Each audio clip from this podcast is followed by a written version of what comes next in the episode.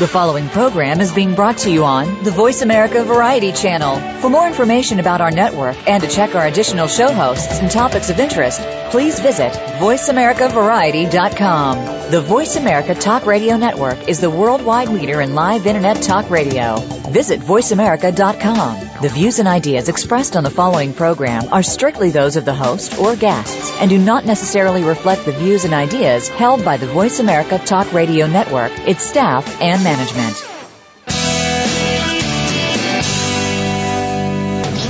Welcome to Go Green Radio, brought to you by Covanta Energy. Reduce, reuse, recycle, rethink renewable energy and energy from waste. This program will help start you thinking about how to protect our world and its important resources.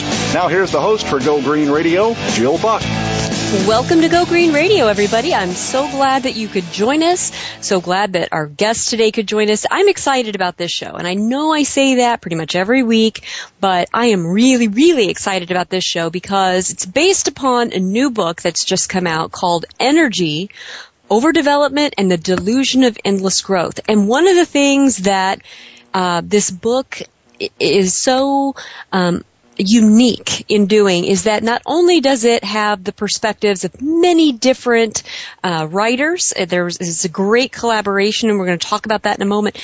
But some of the photos that were included are things I've never seen before. And in fact, the cover photo is so striking and quite frankly horrifying that it's one of those things you just can't unsee. The cover photo is a close up of the Deepwater Horizon BP oil rig that uh, I'm looking at it right now when it exploded and started to uh, to start the terrible leak in the Gulf of Mexico that we all remember. Uh, this is a close-up photo, and it's just breathtaking. Our guest today is Richard Heinberg. He's a senior fellow in residence at the Post Carbon Institute. He's one of the contributors to the book, and uh, also a favorite on Go Green Radio. We've had you on before, Richard, when we were talking about your book, The End of Growth: Adapting to Our New Economic Reality, and it's a great pleasure to have you back on. Welcome. Well, it's great to be on with you again, Jill. Thank you.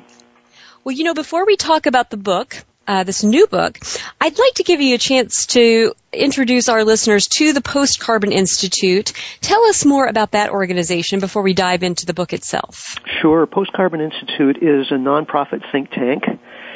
And we work primarily with uh, with energy issues, and, and we we try to uh, educate folks uh, policymakers and the general public uh, about our our energy situation.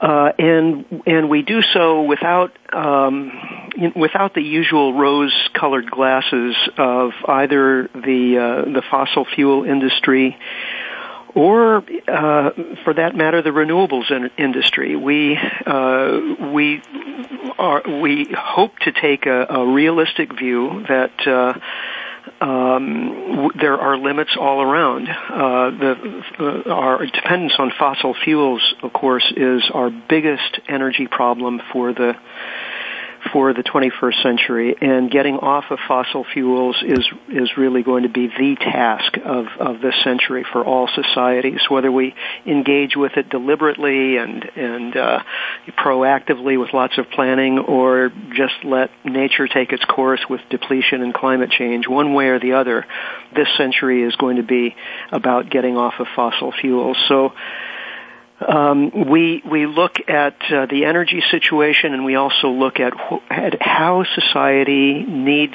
to adapt and change uh, as this as the energy mix changes. Uh, mm-hmm. so you know, rather than just assuming that we'll unplug the coal power plant and plug in the uh, the wind uh, turbine and just keep going exactly as we are, we we look at how um, our current economic infrastructure has been built around fossil fuels. So as our energy sources change, um, a lot of the way we live is going to change, uh, especially transportation and trade, but also agriculture, the way we build our houses, uh, the way we live from day to day. All of that is going to change, and if we if we engage with those changes proactively, we believe we can actually have a better quality of life uh, as a result. Well, I think what's so interesting to me, and, and this is because I've been in this environmental sector, if you will, from the nonprofit standpoint for many years, the, uh, over a decade, and I have seen just about everything that's out there in terms of organizations. And what's refreshing about the Post Carbon Institute is that um, your agenda is not to push some solution necessarily uh, in terms of a technology, a replacement technology for fossil fuels, um, and and instead your agenda seems to be to increase the energy literacy of uh, those who, who take a look at your materials such that at every local community, every state, and of course at the national level, citizens, everyday citizens can feel empowered and engaged um, in these energy decisions. And I, right. I, appreciate that unique aspect of your organization. Well, now let's talk about the book. Um, Great. Give us sort of the thumbnail sketch, the overview of the goal of this book. Um, what do you hope to achieve by getting this book out into as many hands as possible? Okay. Well, first of all, the book is um, for for those who haven't seen it. It's a coffee table book. It's a huge book. Uh, in, in fact, you could put four legs on it, and it would be a coffee table. uh, and it's it's it's a fairly long book. You know, it's uh, over 300 pages, and and it has, as you mentioned earlier, lots of photographs in it. So there are essays by uh, energy experts, national security experts, farmers, ranchers, all kinds of people who are involved in the energy conversation. And the photos are photos of what energy production actually looks like, how much land it takes up, what it does to agricultural land or to uh, wildlands, mountains, and all the rest. And the purpose of the book is to help people come to terms with what's actually going on in the energy world because the energy world is changing very rapidly. If you uh, if what you know about energy uh, is is more than four or five years old, then you're you're living in a different world from from from the real world today, because the the real world today is a, a world of extreme energy. Uh, we are going after uh, energy sources in the most remote places using extreme technologies that are environmentally risky and costly. Um, and folks need to understand that. So that's that was really the purpose of the book. The book was a collaboration between our organization, Post Carbon Institute, and the Foundation for Deep Ecology, which came to us with the idea. Uh, Foundation for Deep Ecology has a track record of producing these these big environmental books on uh, mountaintop removal, coal mining, uh, clear cutting. Uh, they did a, a book called Fatal Harvest a number of years ago about industrial agriculture, confined animal operations, and so on. And their strategy with these books is to produce these huge huge books that that you just have to look at. You can't ignore them, and uh, and then uh, gift the books in large numbers to environmental organizations to use in their uh, activist uh, efforts. So our our work with this book is largely to get it in the hands of uh, of local environmentalists uh, who can then uh, put it in the hands of local policymakers. Uh, we're accumulating photographs of this book sitting on the coffee tables of representatives in Washington D.C. Mm. Um, and you know, when somebody comes into a, a waiting room and sees this book on on the coffee table, they're going to look at it because it's a compelling object. So that's that's that's basically what we're trying to do. Well, and just as, you know, somebody who, who goes out and I, I, do a lot of public speaking and I'm doing more and more on energy, I would love to see some of these photos released, you know, with photo credits to the photographers, sure. of course, for people to use in PowerPoint presentations because that would be really helpful to folks well, like me who want to spread the word. That happens to be part of our strategy. So if you go to our, our website, um, that's uh, that's connected with the book. You can you can find a link, uh, or soon will be able to find a link to the uh, to the photos that you can use in your powerpoints. Right on. That's great. Um, so you wrote a section that I really appreciated. It's something we've talked a little bit about on Go Green Radio, but I'd like to get into it in a little bit more um, depth, and that is uh, the section called "A View from Oil's Peak." Now, some of our listeners are familiar with the term peak oil, some are not. Can you give us a working definition of that term and what the significance is of reaching peak oil? Right. Well, the basic definition is um, uh, it's the moment when world oil production maxes out and begins to decline. We know it's going to happen. Nobody doubts that. It's just a question of, of when. And there are the near peakers and the far peakers. The far peakers say, well, it's not going to happen until later this century sometime, uh, certainly after 2030. And the near peakers are saying, well, no, look, the evidence suggests it's, it's happening basically right now. Uh, and the evidence that, that uh, we near peakers, uh, and I include myself in that that definition, uh, point to includes the fact that uh, world oil discoveries have been declining generally since the early 1960s, and actual world oil production, if you just look at crude oil, uh, maxed out around 2005. Uh, today's oil production is is just a fraction of one percent higher than than 2005. But remember, during this period of time, oil prices have gone through the ceiling. Uh, if you go back a decade, the, all of the international agencies, energy agent, the International Energy Agency, the U.S. Department of Energy, everybody was forecasting that we'd have twenty dollar a barrel oil uh, for as, I, as far as the eye can see. Mm-hmm. But uh, starting in, in uh, the last decade, the oil price has has climbed and climbed and climbed. Right now, the world oil price is close to $120 a barrel. Uh, nobody a decade ago was talking about even the possibility of $120 a barrel oil. But here we are, and even with oil at, at that very high price, the industry is really not producing any more. So the the reason for that is that the cheap, easy oil is gone. Yes, the industry is developing uh, more sophisticated technology to go after lower quality resources, whether it's tar sands or or uh, tight oil in in North Dakota, and they're having some success with that. But they but they they have to uh, work against declines in production from existing oil fields, the the giant reservoirs that were discovered back in the 1950s, 60s, and 70s. And so the net result is we're going nowhere. And over the next few years, we we forecast that world oil production will begin its its historic inevitable decline, and uh, and that's going to have enormous implications for our way of life. Well, and we'll talk about that in a little bit. I mean, how much, it, it's so much more than transportation. There's so much more, um, you know, to our way of life that, that is centered around oil.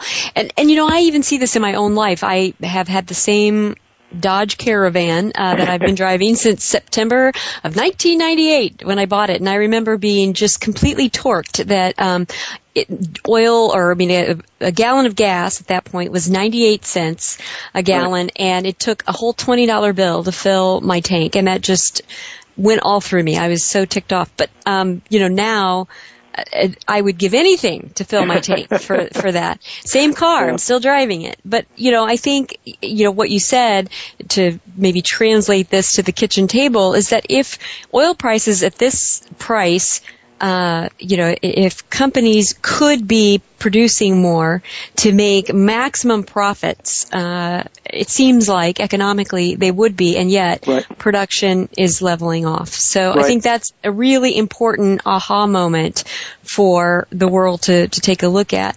And what we know is that oil sands and you know, oil shale, uh, are so much dirtier and so much more difficult to, you know, to refine and to, uh, glean as much energy from those forms of oil, um, compared to conventional oil rigs. The way that I typically talk about it is we've gone from cheap to deep. All the cheap stuff that was easy to extract is nearly gone, and now we're going after the deep stuff, and that's where more cost and more risk comes into play.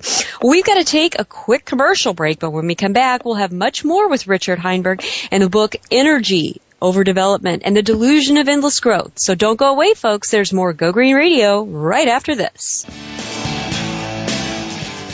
News, opinion. Your voice counts. Call toll free 1 866 472 5787. 1 866 472 5787. VoiceAmerica.com. Take a wild guess. How much garbage generated in the United States today is converted into energy? Is it 26%, 43%, or 14%? Working here and around the world to produce a reliable supply of clean green energy, Covanta Energy works with communities to turn household trash into energy. Oh yeah, that question I asked earlier? Today only 14% of U.S. garbage is converted to energy. Just 14%. Covanta alone processes half of that municipal solid waste into renewable energy for a cleaner world. For more information about Covanta Energy, visit us today at www.covantaenergy.com. If you're a golf enthusiast and looking for some great golf properties in the desert southwest, you'll want to make the Golf Realty Network your weekly stop. Hosted by Jane and Al Anderson, the Golf Realty Network is all about living where you play on the golf side. You'll hear from the course pros and vendors, while the real estate side will bring you the top agents and brokers who know how to market or find your golf community home. Tune in to the Golf Realty Network, Wednesdays at 8 a.m. Pacific, 11 a.m. Eastern on Voice America Variety and rebroadcast weekly on Voice America Sports.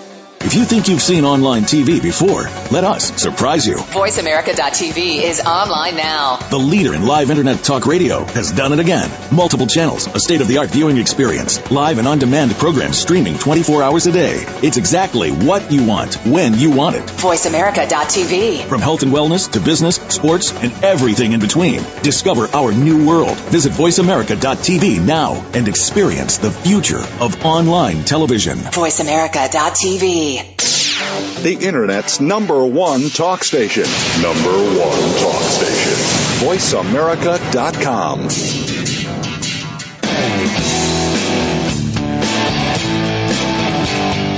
You're listening to Go Green Radio with your host, Jill Buck.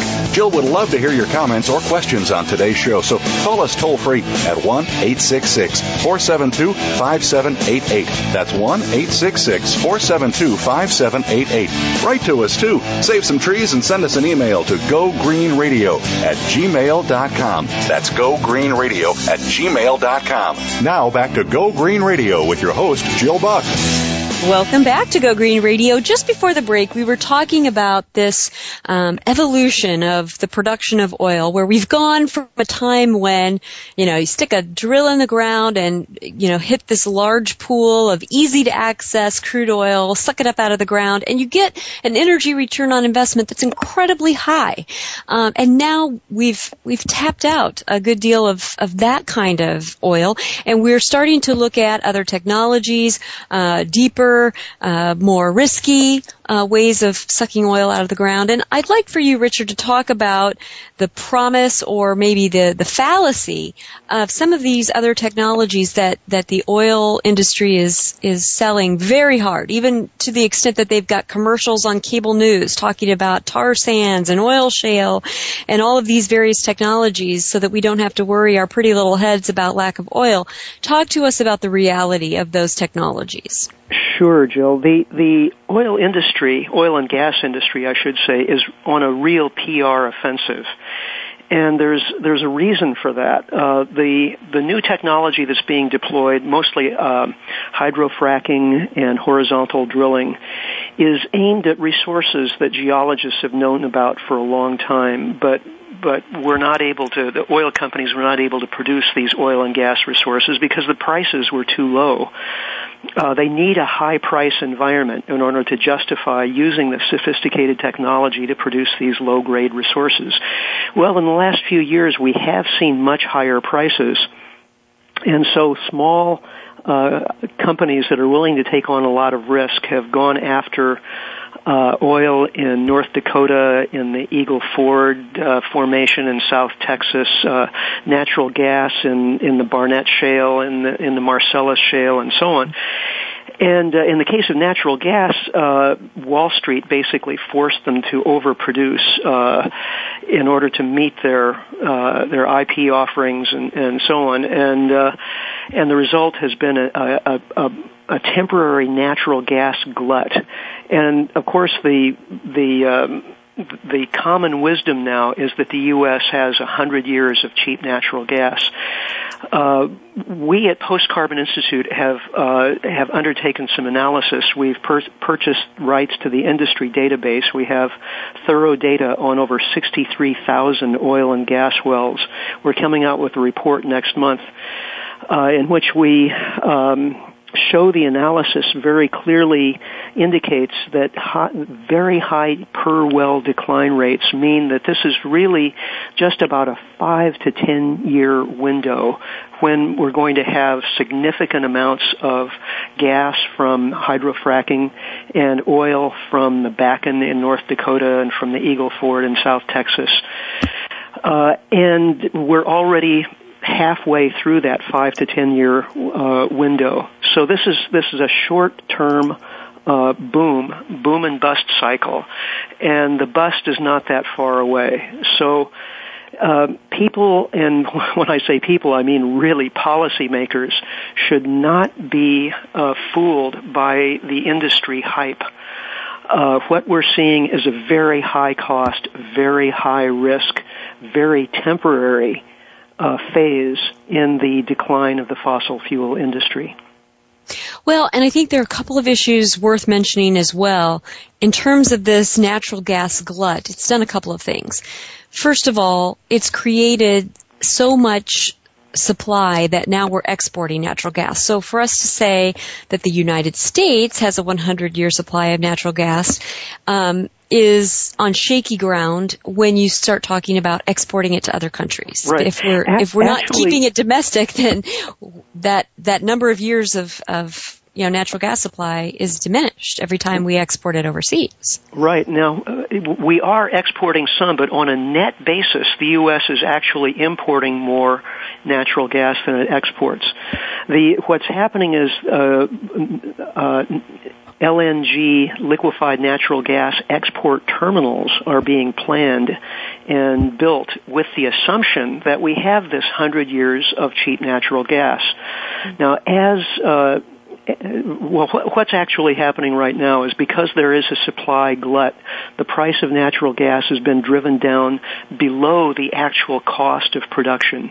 Mm-hmm. Uh, these companies are losing money hand over fist in terms of actual natural gas production.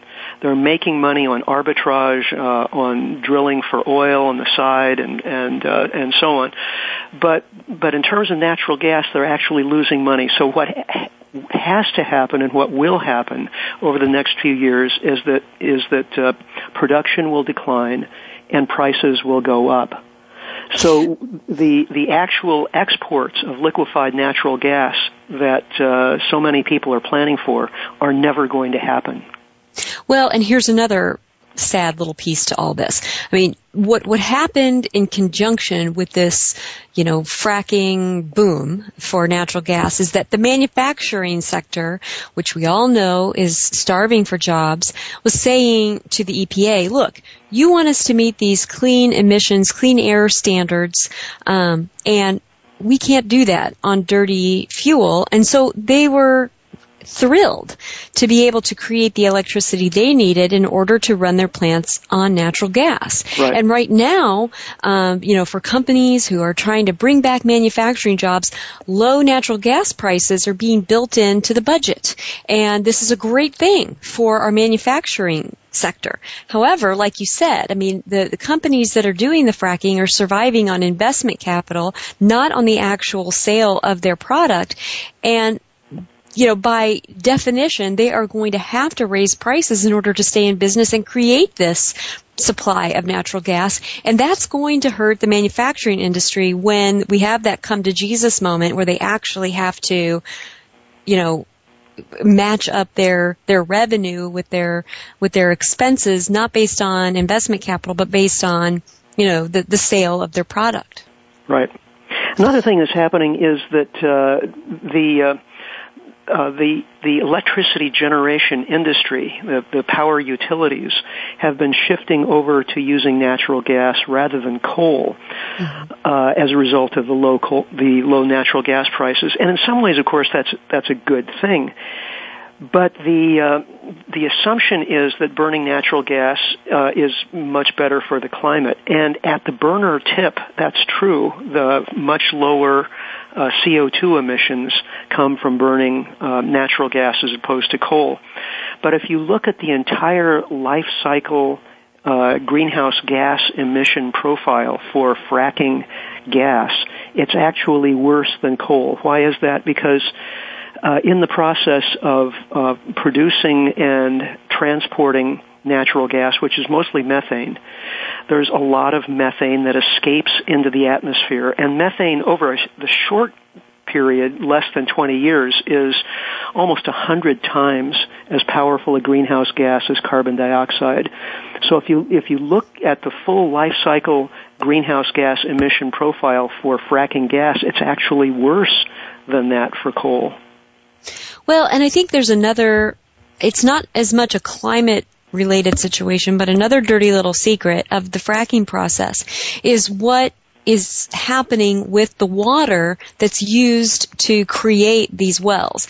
Right. As we know, the, the, the water that is forced, you know, at high pressure into the, the wells in order to release the gas is made up of chemicals that we don't necessarily know what they are. Of course, water, millions of gallons of water per uh, well, and sand.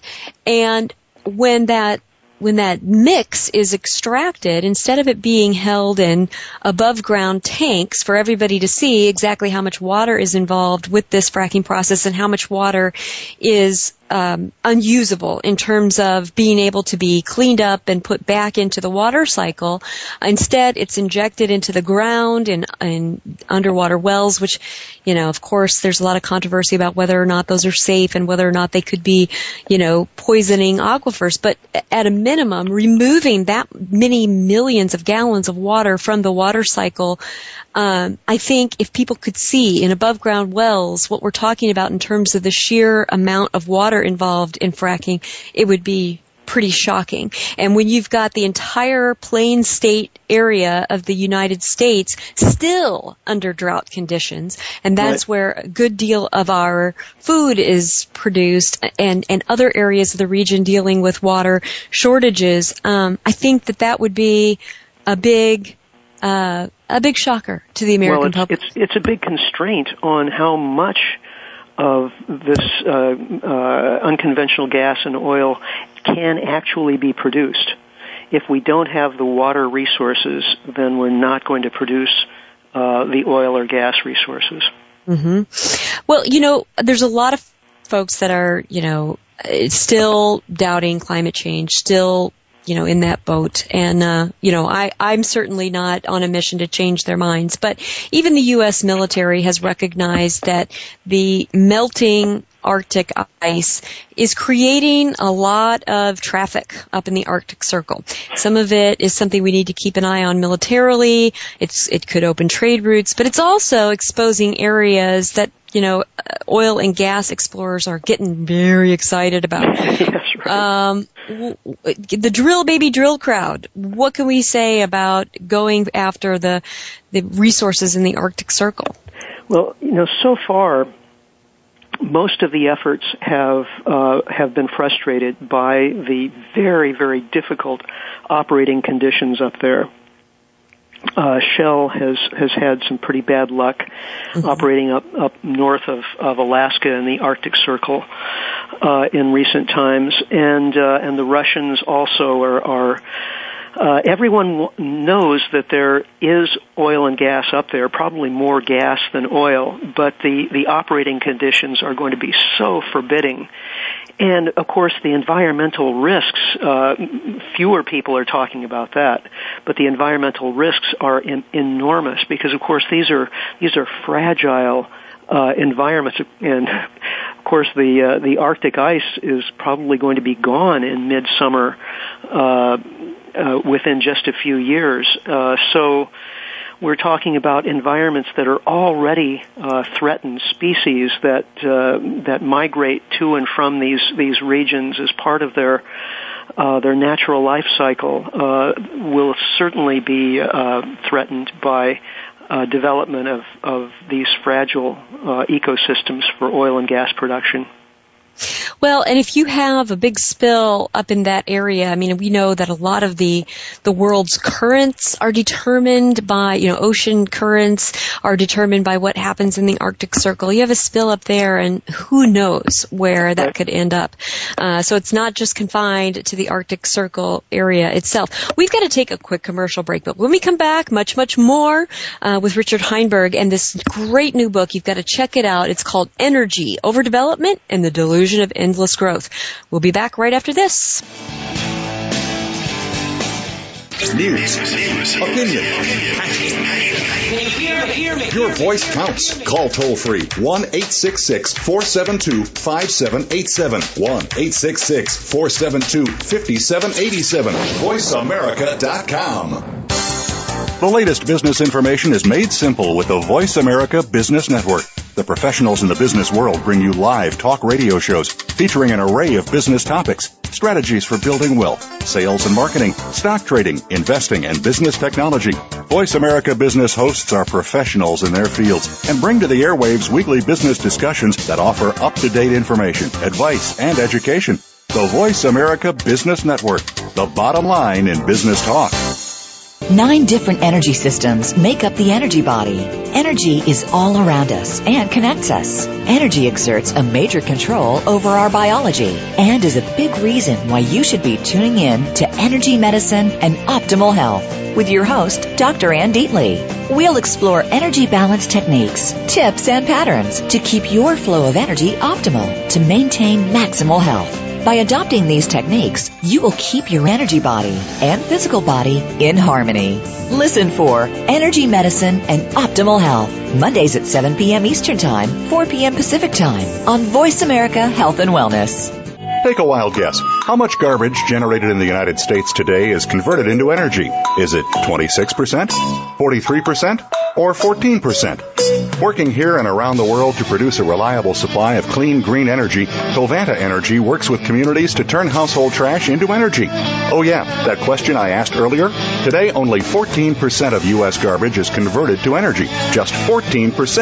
Covanta alone processes half of that municipal solid waste into renewable energy for a cleaner world. For more information about Covanta Energy, visit us today at www.covantaenergy.com. Stimulating talk gets those synapses in the brain firing really fast. all the time. The number one internet talk station where your opinion counts. VoiceAmerica.com. You're listening to Go Green Radio with your host, Jill Buck. Jill would love to hear your comments or questions on today's show, so call us toll free at 1 866 472 5788. That's 1 866 472 5788. Write to us too. Save some trees and send us an email to gogreenradio at gmail.com. That's gogreenradio at gmail.com. Now back to Go Green Radio with your host, Jill Buck. Welcome back to Go Green Radio. So glad that you're with us today because, um, you know, there's a concept that's a part of the book that Richard and I are talking about that says energy policy is everybody's business. And that's so true. When you think about all of the ways in which our society and our, our way of living, things we take for granted every day are built around uh, a supply of finite natural resources, namely oil, coal, and natural gas. And because they are finite, eventually they will be diminished to the point where we're going to have to make some significant changes in either how much energy we use or where we get that energy. And it is everyone's business because our entire standard of living um, is built around this energy supply or lack thereof. And Richard, you know, I think most people understand that less oil or maybe the, the partner or the cousin of that more expensive oil would deeply impact our transportation sector. But I think a lot of people don't realize how dependent our agricultural industry is on oil. So besides the obvious use of petroleum needed to transport food from the farm to the grocery store, what are some of the other ways that oil is so critical to our current food system? Well, our, if you look at our food system as a whole, we spend about uh, seven calories of fossil fuel energy for every calorie of food that we produce, and we do that uh, in uh, in terms of nitrogen fertilizer, which we make from natural gas, uh, in terms of pesticides and herbicides that are uh, made from oil or natural gas, in terms of uh, the fuels that we use in tractors and other farm equipment, and then uh, you mentioned the the transport of the food. Then there's the processing of the food and the packaging of the food, often in plastics that are made out of fossil fuels. So fossil fuels are absolutely essential to our modern food system. That's an enormous vulnerability because of course fossil fuels are are going away as as the century proceeds, either either proactively or just as a result of, of depletion. At the same time, uh, we we see uh, fossil fuel prices, especially oil prices, going up, and that causes the price of food to go up. Uh, we've had some oil price spikes in the last few years, uh, especially in, in 2008, and now uh, in the last couple of years, the price of oil has gone back up over $100 a barrel, and that has meant the price of food has gone up to record levels worldwide, and and that has stoked uh, uh, civil unrest in places like Egypt, where 80% of their food is is imported. At the same time that's happening, of course, the fact that our food system depends upon uh, oil is expressed in climate change because as we burn oil, as we use fossil fuels, uh, that results in more greenhouse gas emissions, which claim, which change climate, which re- results in uh, extreme weather events, which then in turn uh, have an effect on the agricultural, uh, the success of the agricultural industry. So we have drought. You mentioned in in much of the U.S. That's resulted in in much lower corn, soybean, and other crop yields over the past year than otherwise would have been the case.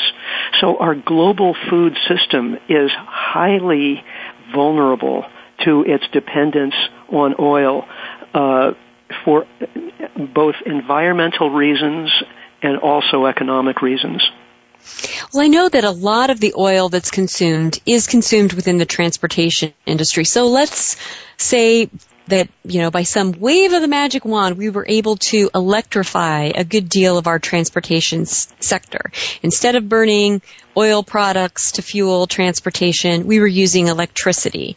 And right if we were to look at alternatives to oil for our transportation industry, a lot of people say, well, there's still a lot of coal left and coal can be used to create electricity. So let's invest in clean coal technologies so that we can burn that coal and not create you know, more difficulties with climate change. What is your thought on uh, meeting global energy demands with clean coal, clean coal technology? Uh, well, our analysis at Post Carbon Institute suggests that clean coal uh, is is an energy source of the future and always will be. Uh, in other words, it's not going to happen. We we will see some pilot projects developed, but what happens with clean coal is you're, you're uh, essentially capturing the CO2 that would otherwise go into the atmosphere and instead concentrating that and burying it, that in the ground. Well, that costs energy and it costs money. So it, it results in higher cost of electricity produced from coal. Right now, uh, natural gas is actually cheaper than coal for electricity production. That's not likely to stay true for long, but but but it is the case right now. Uh, if if we add significantly to the cost of coal-based uh, electricity, other sources become cheaper than coal, including wind and solar. So there's we see no real economic future for carbon capture and storage from coal. Also, the world's coal supplies are far more limited than we've been led to think. Uh, there's good uh, geological data and analysis to suggest that world coal production will probably peak uh, sometime during the 2020s. Hmm. Yeah. Well, just just on the heels of peak oil will come peak coal. So, um, this is this is going to be a, a continuing theme. It seems that now we haven't talked about nuclear power. I mean, of course, um, it's not cheap to build a nuclear plant, but um, you know, it is uh, a far better fuel in terms of carbon emissions. Um, it's not intermittent. It's it runs 24/7 like a coal plant would, uh, as opposed to the intermittency of wind and solar.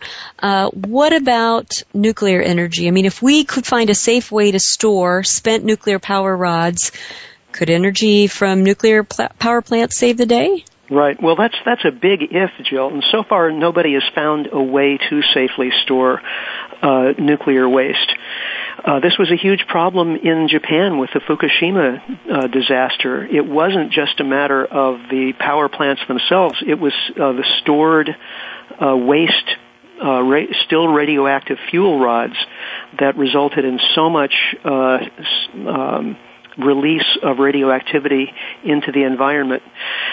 So that's still a huge problem. As you mentioned, it's expensive, and that's the main reason the nuclear industry is basically dead in the water right now. There was a, a very good article, uh, actually it was the, uh, the cover article of The Economist magazine back in April of 2012 doing a pretty thorough analysis of, of the world nuclear industry. And as as you know, the Economist magazine is is not an environmental uh, uh, magazine. It's it's, it's purely one of my favorite magazines, and Yeah, actually yeah, that issue is on my bookshelf. just information, just the facts, ma'am. And um, and their conclusion was that the the nuclear industry really has not much of a future. Even though I know that there are new technologies that are being worked on that would bring it down to size, down to scale, um, still very difficult, especially from a, a capital investment and return on investment economic picture, just very difficult to justify. Right. The, o- about- the only the only places nuclear uh, is is still making any advances are places where it's being uh, supported massively by government injection of funds.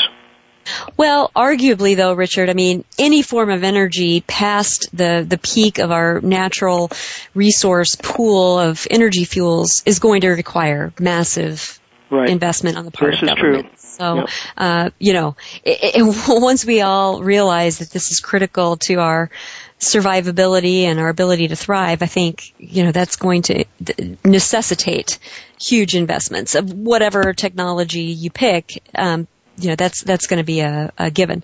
What about hydropower? I mean, that's pretty clean and in some regions that's, uh, that's a great source of electricity. Is there more untapped potential in this sector? Could we start looking to, to developing more hydropower?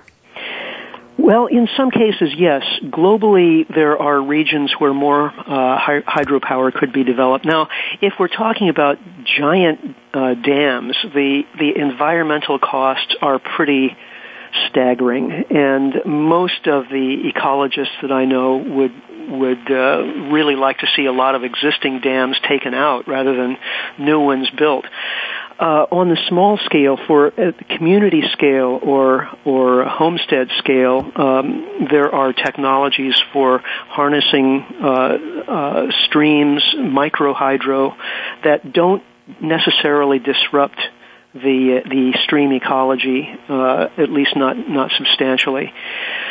Um, here in the U.S., we we have pretty much tapped out our hydro resources. If if we dammed all of the potential sites uh, that are not yet dammed, we could perhaps double our hydro capacity. But if we did that, it certainly wouldn't uh, displace coal and natural gas. It would uh, uh, we we would we, we would still need some substantial other sources of electricity. Well, and personally, one of my biggest concerns about hydropower, besides the obvious environmental risks, is that, you know, if what we see in a lot of climate change reports and studies is true, um, our water system may become a lot more variable and a bit more uh, unpredictable than it is currently. I mean, you know, where That's we're right. seeing droughts or floods. I mean, um, to rely too heavily upon our current water systems for future um, sustainable and, and non-intermittent energy might be a mistake. That might be a risky investment. This is what we're seeing across the energy spectrum. And energy requires water, Mm-hmm. And as water becomes a bigger and bigger factor, then it becomes problematic not just for uh, hydropower but also for nuclear because oh, yeah. nuclear power plants need sources of water. Also for large uh, solar arrays, uh, solar thermal arrays, you know, uh, acres and acres of mirrors in the desert. Well, we have to wash those those mirrors off. So where does the water come from? Uh, also water for hydrofracking. Uh, mm-hmm. All across the energy spectrum, we're seeing limits to energy as a result of limits in our water supply. Well, and not to mention the fact that even a coal plant uses water. I mean, they're creating steam. And you, the, the thing that a lot of people don't realize is it's not just any old dirty water. You've got to run clean water through those plants because you can't run a bunch of particulate, you know, sandy, gunky water right. into a, a, a, the me- big mechanical devices that run these steam turbines. You, it's got to be clean. So we're, our energy needs are competing with our needs for clean water for agriculture, for drinking, etc. So the water G the water and energy nexus is something that um, you know is is beyond just fascinating from an academic standpoint. It is something that really needs to be upfront in any energy policy um, that's considered. We've got to take a quick commercial break, but when we come back, we'll have more with Richard Heinberg on energy and and this wonderful new book, Energy Overdevelopment and the Delusion of Endless Growth. Don't go away. There's more Go Green Radio right after this. Talk, talk, talk. That's all we do is talk. If you'd like to talk, call us toll free right now at 1 866 472 5787. 1 866 472 5787. That's it. That's it. VoiceAmerica.com. Take a wild guess. How much garbage generated in the United States today is converted into energy? Is it 26%, 43%, or 14%? Working here and around the world to produce a reliable supply of clean green energy, Covanta Energy works with communities to turn household trash into energy. Oh yeah, that question I asked earlier? Today only 14% of U.S. garbage is converted to energy. Just 14%. Covanta alone processes half of that municipal solid waste into renewable energy for a cleaner world. For more information about Covanta Energy, visit us today at www.covantaenergy.com.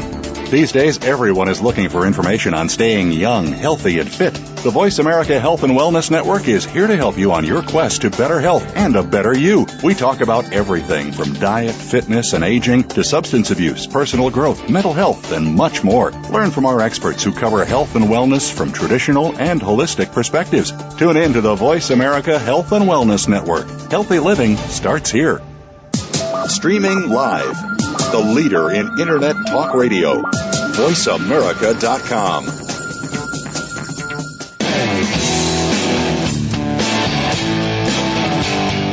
You're listening to Go Green Radio with your host, Jill Buck. Jill would love to hear your comments or questions on today's show, so call us toll free at 1 866 472 5788. That's 1 866 472 5788. Write to us too. Save some trees and send us an email to gogreenradio at gmail.com. That's gogreenradio at gmail.com. Now back to Go Green Radio with your host, Jill Buck. Welcome back to Go Green Radio if you get nothing else from this this show today, I hope you understand one simple truth, and that is once we reach peak oil, there is no silver bullet for a replacement energy source that will solve all of our problems. We've been talking about a number of different technologies, a number of different options, and not a single one of them is capable of filling the void that oil currently fills in our economy and in our, our way of life, whether we're talking about powering our homes, our schools, our businesses, or even powering and providing the energy required for our modern agricultural system. And so one of the things that I'm sure all my friends who are in the renewable industry are waiting for, Richard, is your assessment of the role that renewables, uh, particularly solar and wind, will play um, as our supplies of fossil fuels decline. Can we reasonably uh, expect renewable energy to fill the void that oil will leave?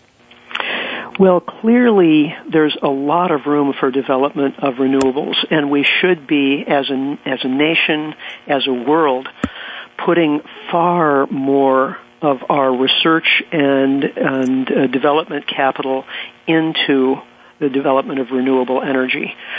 That said, there are limits there too. You know, the sunshine is free, wind is free, but the technology that's required to capture those energy sources is not free. And it requires minerals, it requires uh, uh, energy for uh, for manufacturing and transport and, and, installation and so on. So there are limits with renewable energy as well. Um, now, uh, the, the trends with some of the renewables are are very good. Uh, the trends with solar, in particular, are uh, are very encouraging, with decline in cost of uh, electricity from solar power uh, coming down quite rapidly. Uh, so that makes me uh most hopeful for solar power as as a replacement. Now, it's it, when we say replacement in transportation, we're not talking about you know just unplugging all the oil wells and plugging in uh, solar um, uh, panels and keeping on going as we are realistically, we're looking at a world of much less mobility as this century winds on. Uh, nobody is working on electric aircraft that will carry 300 people at a time from continent to continent. Boeing isn't working on it. Uh, Airbus is not working on it. And the reason is it's it's physically pretty much impossible. The battery uh, technology is so far behind. Uh, a plane with a battery big enough to power uh, uh, say a, a 747 would be far too heavy to take off. Mm-hmm. So well, even just look at the battery issues with the 787. I mean, that's, right. you know, I mean, case in point, right there, boom. The lithium ion batteries that, you know, are having so much difficulty operating properly, um, you know, with the 787 Dreamliners. That's exactly the issue. Right.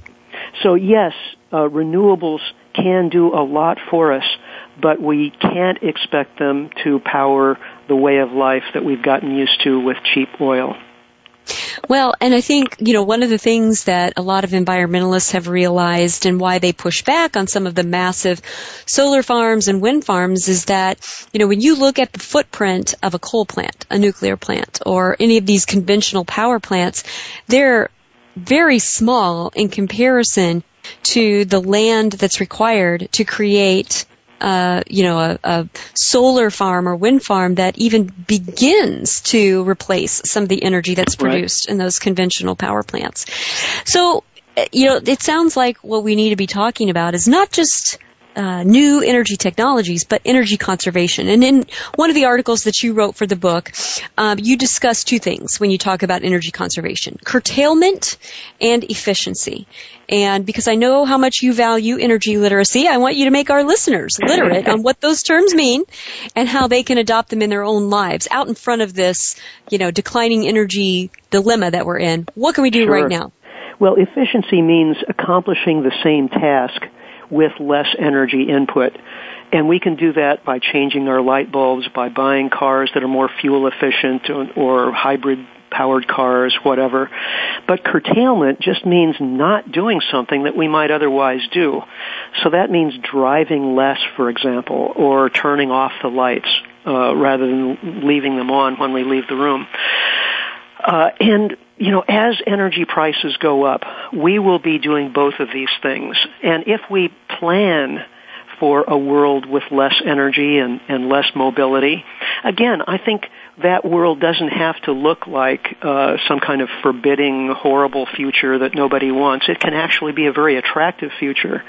It can be a, a world where we enjoy more local food, where we uh, where we know our neighbors and and work with our neighbors in in community gardens and, and things of that sort.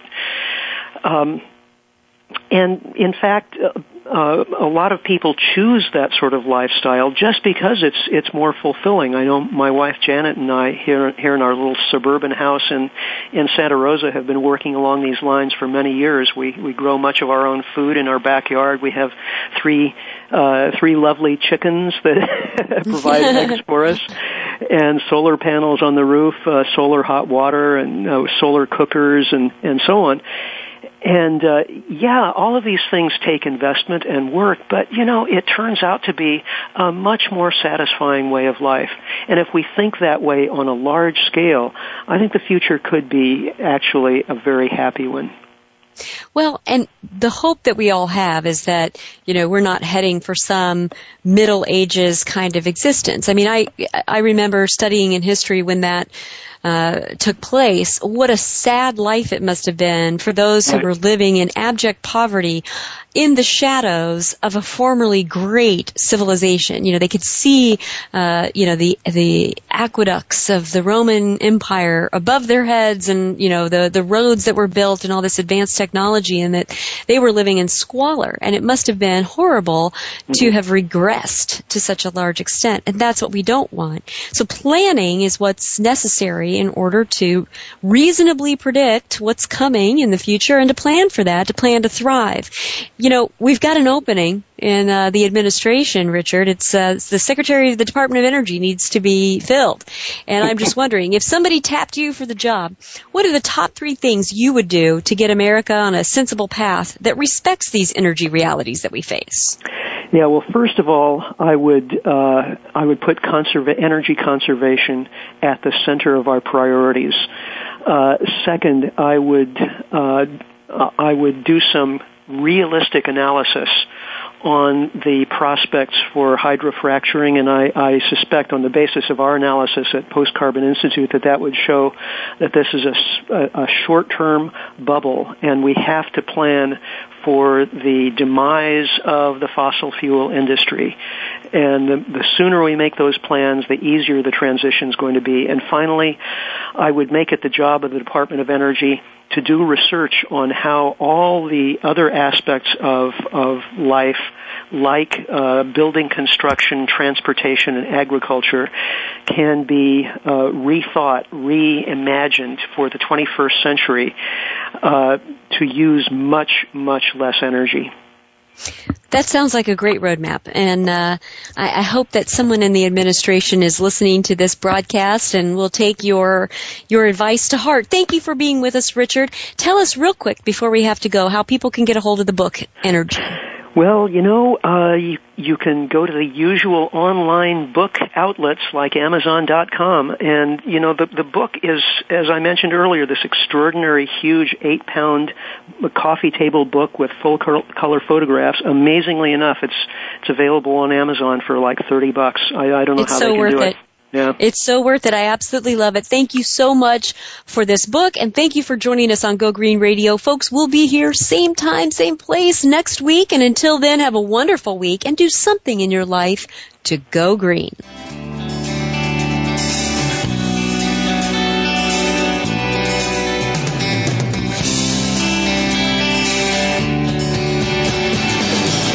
Did you get some terrific ideas from today's show? Please join us for more next Friday at 9 a.m. Pacific Time, noon Eastern Time.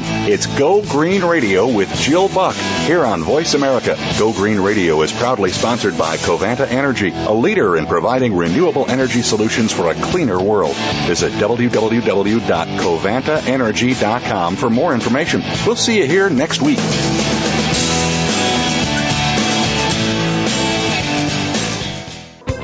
Thanks again for listening to the preceding program brought to you on the Voice America Variety Channel. For more information about our network and to check out additional show hosts and topics of interest, please visit VoiceAmericaVariety.com. The Voice America Talk Radio Network is the worldwide leader in live Internet talk radio. Visit VoiceAmerica.com. The views and ideas expressed on the preceding program are strictly those of the host or guests and do not necessarily reflect the views and ideas held by the Voice America Talk Radio Network its staff, and management.